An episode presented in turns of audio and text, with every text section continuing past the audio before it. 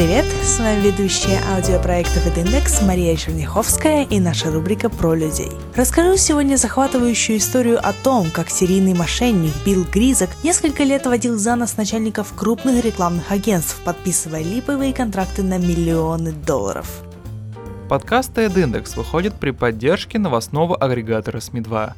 Как пишут авторы американского издания Adweek, удавалось ему это прежде всего благодаря, цитата, «отчаянному желанию рекламной индустрии найти решения, подкрепленные данными», конец цитаты, и отсутствию какого-либо контроля в агентствах. И, как всегда бывает, правда раскрылась совершенно случайно.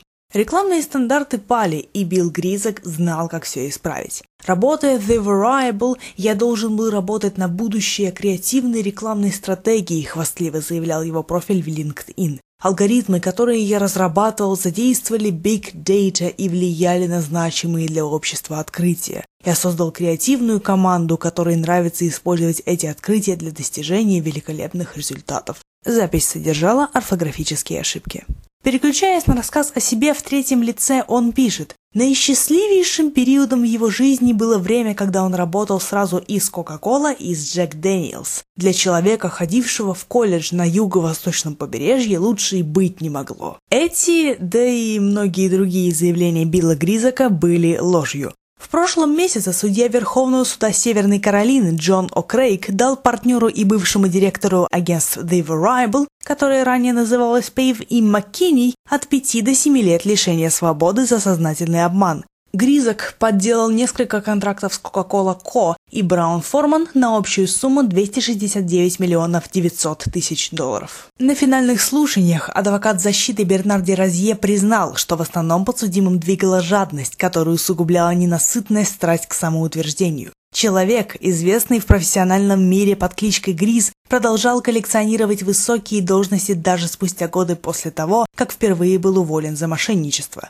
Это стало возможным только благодаря отчаянному желанию рекламной индустрии найти решения, подкрепленные данными. К тому же эти решения предлагал человек, который сам себя называл, цитата, «пушкой, заряженной изгустком безумных идей и стреляющей, как ускоритель заряженных частиц». Конец цитаты. В итоге его действия полностью деморализовали международное холдинговое агентство. Двум компаниям принесли в общей сложности 4-миллионные долларовые убытки, зацепили 7 американских агентств и лишили работы десятки человек. Причин для этого было много, но объединяет их всех отсутствие должной предусмотрительности. И вот как все происходило. Уильям Джон Гризок выпустился из университета Wake Forest со степенью MBA в 2003 году, и роль технологического новатора начал играть задолго до того, как проник в рекламную индустрию. В конце 2005 года Гризок и трое его коллег получили патент на то, что было названо Simplify – целеориентированное планирование с помощью компьютера. Позже он и его партнер Брайан Линк, также выпускник Wake Forest, сделали на этом программном обеспечении бизнес. В результате Simplify получила Webby Awards, премию Webby, и даже заслужила упоминание в шоу «С добрым утром Америка» на ABC. Но все это прекратилось в начале 2010 года, незадолго до того, как Пейв впервые приняла Гризака на работу в качестве консультанта-фрилансера. Он кинул компанию, в которой работал еще до нас, говорил на слушаниях президент и партнер The Variable Кит Уэст, имея в виду Simplify.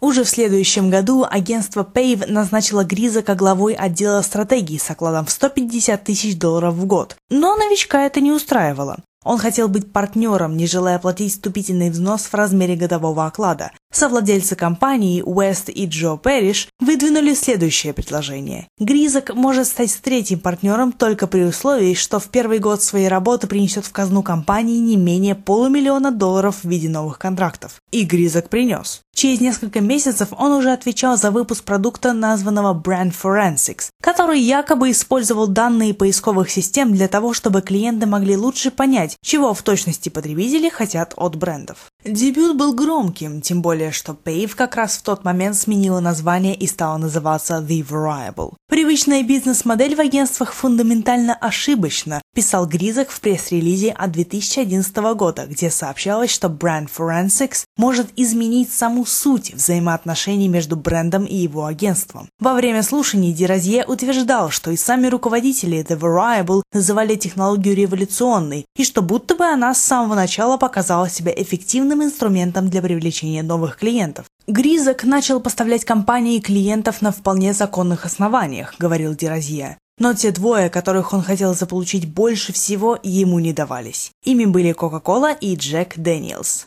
Согласно документам, поданным государственным обвинителем Скоттом Харки, Гризок состряпал грандиозный план. Неуклонно растущая пачка поддельных контрактов и сообщений должна была убедить руководителя агентства в том, что две крупнейшие компании Америки в руках убило. Заметим, что ответчик создал поддельные электронные адреса с доменами, почти неотличимыми от доменов реальных служащих Brown-Forman и Coca-Cola, говорилось перед оглашением приговора. Ответчик предположительно лично участвовал в переписке, чтобы создать впечатление, будто бы его сделки с Brown-Forman и Coca-Cola действительно имели место. Он распечатывал фальшивые контракты и счета, подделывал переписку, где сообщалось о сотнях тысячах долларов, которые в будущем поступят на счет Pave, и даже зашел так далеко, что подделал телефонные разговоры между начальством агентства и так называемыми клиентами. В мае 2012 года руководство The Variable сообщило служащим о том, что Гризок успешно провел переговоры и заключил сделку с ведущими производителями газировки и виски. Таким образом, они могли завершить и свою часть сделки с ним. В следующие два месяца Гризок представил партнерам два контракта на сумму 500 и 200 тысяч долларов и якобы подписанные главой отдела маркетинга Браун Форман Крисом Сирхи Sergio, а также контракт на 200 тысяч долларов, снабженный фальшивой подписью исполнительного директора Кока-Колы Шубу Митры.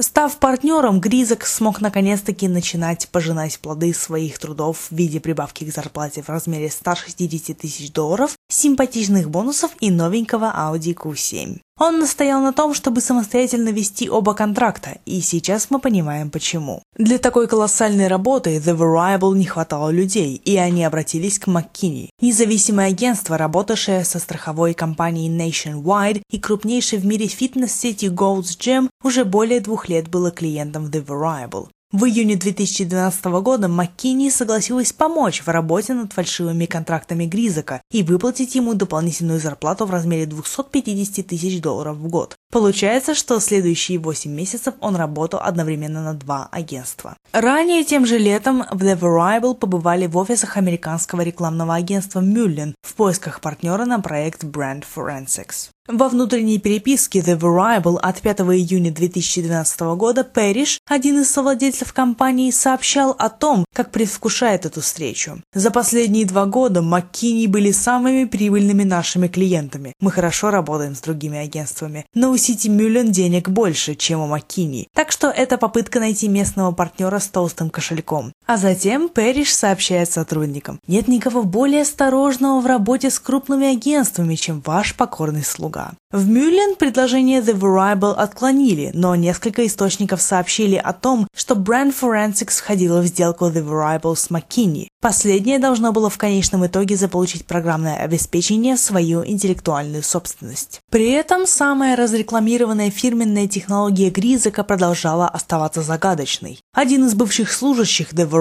назвал ее рудиментарной версией Google Analytics. Креативщик, нанятый для работы над фальшивым контрактом с Coca-Cola, описывает это так. «За все то время, что я там работал, ни один человек, с которым я разговаривал, не смог объяснить мне, как работает этот алгоритм и какие у него преимущества». Еще до того, как Гризака взяли в партнеры, южнокорейская холдинговая компания Chail Worldwide, купившая в 2009 году большинство акций The Barbarian Group, решила изучить американский рынок на предмет потенциальных приобретений. И Поразительное совпадение. Днем, когда Гризок должен был принести The Variable полумиллионный контракт и тем самым заработать партнерство в компании, было 31 июля 2012 года. И именно тогда Shell Worldwide объявила о том, что покупает McKinney. То была сделка стоимостью 50 миллионов долларов. Тем временем афера все разрасталась. В течение восьми месяцев Гризок заключил еще шесть контрактов. В августе он провел еще одну сделку с Coca-Cola на 9 миллионов долларов. А в октябре он утверждал, что принес фирме еще 120 миллионов за работу с Браун Форман. Его работодатели в то время наняли 40 сотрудников по всему миру, чтобы те работали над несуществующими проектами. Во многих случаях эти люди были перевезены вместе с семьями в район Дурхама и Уинстона Салема. Они должны были были делать работу, которую больше никто за пределами двух агентств не увидит. После совещания по концепции The Variable пообещали отчитаться перед клиентами о проделанной работе, но так этого и не сделали. В январе 2013-го Гризок представил компании заключительный контракт, якобы подписанный старшим вице-президентом по маркетингу Coca-Cola Айваном Поллардом. Стоимость сделки составляли колоссальные 140 миллионов долларов. Но в его грандиозной схеме была одна фундаментальная ошибка. У него не было никакой возможности принести фирме эти деньги. Бывший служащий Variable сообщил, что подозрения начали расти, когда выяснилось, что работа связана со спонсорством Coca-Cola чемпионата мира по футболу в Бразилии в 2014 году. Это было гораздо более серьезным и более амбициозным проектом, чем все те, которыми фирма занималась когда-либо еще. Шли недели и месяцы, а обещанных денег никто не видел. И кто-то якобы даже давил на Гризака, который постоянно утверждал, что деньги вот-вот будут но от лавины вопросов в результате растерялся. По словам источника Adweek, спалился Гризок на двух одноразовых телефонах. Как-то раз в начале 2013 года, когда Гризака не было в офисе, некий сотрудник уже устал дозваниваться до Кока-Кола по номеру, указанном в конкретном списке, как вдруг услышал, что телефон звонит в кабинете Гризака. Тогда сотрудник попробовал связаться с Браун Форман и вновь услышал телефонный звонок. Подробности об увольнении Гризака из The Variable и расторжении партнерства с Маккини остаются невыясненными. Источники сообщают, что руководство не делало никаких громких заявлений, а просто прекратило всякие разговоры о криминальных контрактах. Что касается Маккини, то волну последующих увольнений там объяснили потерей контракта с сетью магазинов Major. Но места потеряло большинство сотрудников, которых нанимали как раз для работы над несуществующими контрактами. И некоторые из них узнали, почему их уволили лишь спустя месяцы или даже годы. Уже через месяц Гризок объявился в двух тысячах милях от своей прежней работы. Он перевез свою семью в Лафайет, Колорадо, и заступил на должность исполнительного директора консалтинговой фирмы Ag Strategy в Болдере. «Я лидер AgLab», – писал Гризок в своем профиле в LinkedIn, и это звучало так знакомо. «Мы разработали технологию, которая изучает потребителей в их естественной среде, и нам непременно удастся использовать ее в работе с крупнейшими брендами в мире». Одним из этих брендов, по его утверждению, был Макдоналдс. По данным обвинения, Гризок явился команде в Боудере с 14-миллионным в долларах контрактом на руках. И 17 месяцев держал всех за дураков, заставляя думать, что они работают с крупнейшей в мире сетью закусочных быстрого питания. Обман якобы смогли раскрыть только после того, как некий аноним протянул руководству компании руку помощи, сообщив, что весь этот бизнес дутый. Эг быстро избавилась от Гризака, но он еще не до конца исчерпал доверие своих коллег. Он вернулся в свою зону комфорта и каким-то образом смог убедить кое-кого из фирмы, что он уходит, чтобы работать со своим любимым фальшивым клиентом Coca-Cola. На самом деле, впоследствии писали прокуроры, ответчик предложил служащему X-Strategy присоединиться к его команде в Coca-Cola, задействуя тот же механизм распространения секретной информации, который до сих пор успешно использовал. Что же делало вранье Гризака столь убедительным? Для начала он и в самом деле удивительный человек, признается один из его бывших коллег. Он говорит быстро и без запинок, и иногда после разговора с ним ты идешь и думаешь, что же это такое было. Он знал по именам жен и детей всех сотрудников и интересовался ими, и в целом был довольно симпатичным. Один из источников Adweek описывает Гризака как хорошо подкованного стратега со страстью к мозговым штурмам и заметкам на стикерах. В то же время один из тех, кто работал с ним над фальшивым контрактом с Макдоналдс, говорит, что девизом Гризака было «работа изящнее, а не больше». Дэвид Армана, глава отдела стратегии в одной из крупнейших пиар-фирм Edelman, позже писал в своем комментарии в Фейсбуке. «Мы интервьюировали его несколько лет назад. Умный парень. Его бы способности да в мирных целях». Юрист Патрик Иган, специализирующийся на преступлениях среди белых воротничков, говорит, что так далеко Гризок забрался только благодаря своему обаянию. По-моему, проблема совсем не в том, что этого человека продолжали нанимать на работу, а в том, что его работодателям не хватило осторожности. В самых разных компаниях где он работал, контроля не было практически ни над чем. К сожалению, контроля, во всяком случае своевременного, не было и в еще одной компании. Гризок совсем углубился на запад в поисках работы. И меньше чем через месяц после увольнения из AG занял место директора по стратегиям Лос-Анджелесской Daily Advertising. В Дейли Билл Гризок пробыл недолго, говорит в своем единственном комментарии к этому делу президент и гендиректор агентства Том Лер. В сделках с агентствами и клиентами наше агентство всегда выступало за прозрачность и интегрированность. И, как и многих в рекламном сообществе, нас шокировали сообщения о былых подвигах Гризока. В октябре 2015 года штат Северная Каролина обвинил Гризока в трех преступлениях, связанных с получением или попытками получения денег или собственности обманным путем. Все уже должно было вот-вот закончиться, но Гризок провернул то, что, возможно, было его самой впечатляющей махинацией. В Сан-Франциском офисе, принадлежащего Omnicom агентстве Interbrand, он стал старшим директором по контракту с AT&T, одной из крупнейших американских телекоммуникационных компаний. Люди, бегающие от закона, чаще всего становятся все более отчаянными, и Гризок не исключение. В какой-то момент между ноябрем 2015 года и мартом 2016 он искал подработку и одновременно смог стать стратегом-фрилансером в Goodbye Silverstein and Partners и штатным сотрудником инновационной фирмы VBP Orange. Вовсю используя больничный, Гризок добился того, что никто не знал о его единовременном трудоустройстве в трех фирмах. Во вторник, 3 марта, в суде Уинстона Салема Гризок признал себя виновным по всем преступлениям. Необходимость открытых слушаний, в которых было бы раскрыто больше подробностей о его махинациях, таким образом отпала. Прочитав об этом, его последние жертвы тоже, конечно, поняли, что их обманули. Короткая, но такая насыщенная карьера Гризока на этом закончилась. На следующей после суда недели пресс-секретарь Интербренд написал «Вильям Гризок какое-то время работал на Интербренд, но больше в штате не числится. Руководство VBNP также сообщила, что, цитата, «предложение о совместной работе с ним было отклонено». Конец цитаты. А под конец исчезли профайлы Гризака в Facebook, Twitter и YouTube. Однако в LinkedIn в течение тех нескольких недель, что Гризак ждал новостей о своей дальнейшей судьбе, все еще значились три его важнейших клиента – Джек Дэниелс, Coca-Cola и Макдоналдс. Перед вынесением приговора были озвучены письма от некоторых анонимных жертв мошенника. «Я лишился работы в Маккини после того, как скрылась машина мошенничество Билла», — написал один. «Я проработал в Пэй в 10 лет», — сообщал другой. «Маккини наняли меня работать с фальшивыми контрактами, и я был потрясен, прочитав, что Гризок хороший человек». Биллу хотелось нравиться людям, и он думал, что если продолжит работать, то это его желание исполнится. Он думал, что сможет с этим покончить, но не смог, говорил Диротье в суде. «Нужно акцентировать внимание на людях, чьи жизни он разрушил», сказал в суде один из руководителей пострадавших компаний. «Все это случилось с нами три года года назад, но мы смогли избавиться от этой раковой опухоли и теперь без нее процветаем.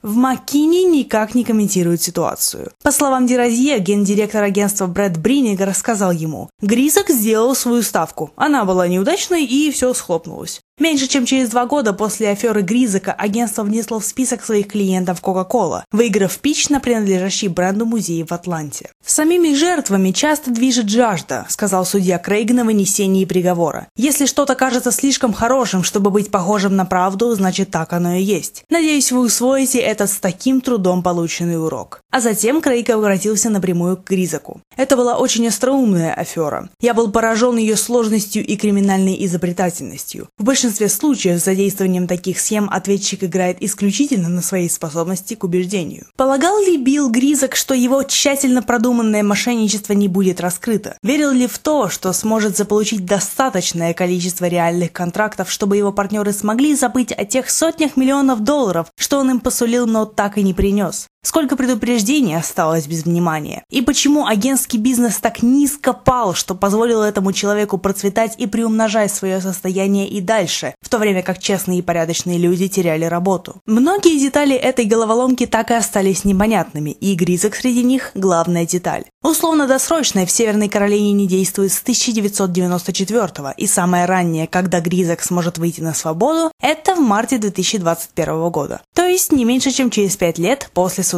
На условиях анонимности ситуацию для Adweek прокомментировал ветеран креативной индустрии. Будучи одним из многих, кого Маккинни привлекло к работе на эти отсутствующие контракты, сказать, что я расстроен из-за того, что мне открылось, было бы сильным преуменьшением. Этот исход чудовищен не только для тех, кто так или иначе во всем этом участвовал. Это еще одно пятно на репутации всей отрасли, которую и без того обвиняют в безудержном коллективном расизме, сексизме и неповерной корпоративной жалости. И я уверен в том, что мы сами должны себя контролировать, и что люди и организации, работающие в рекламной индустрии, должны нести ответственность за свои действия.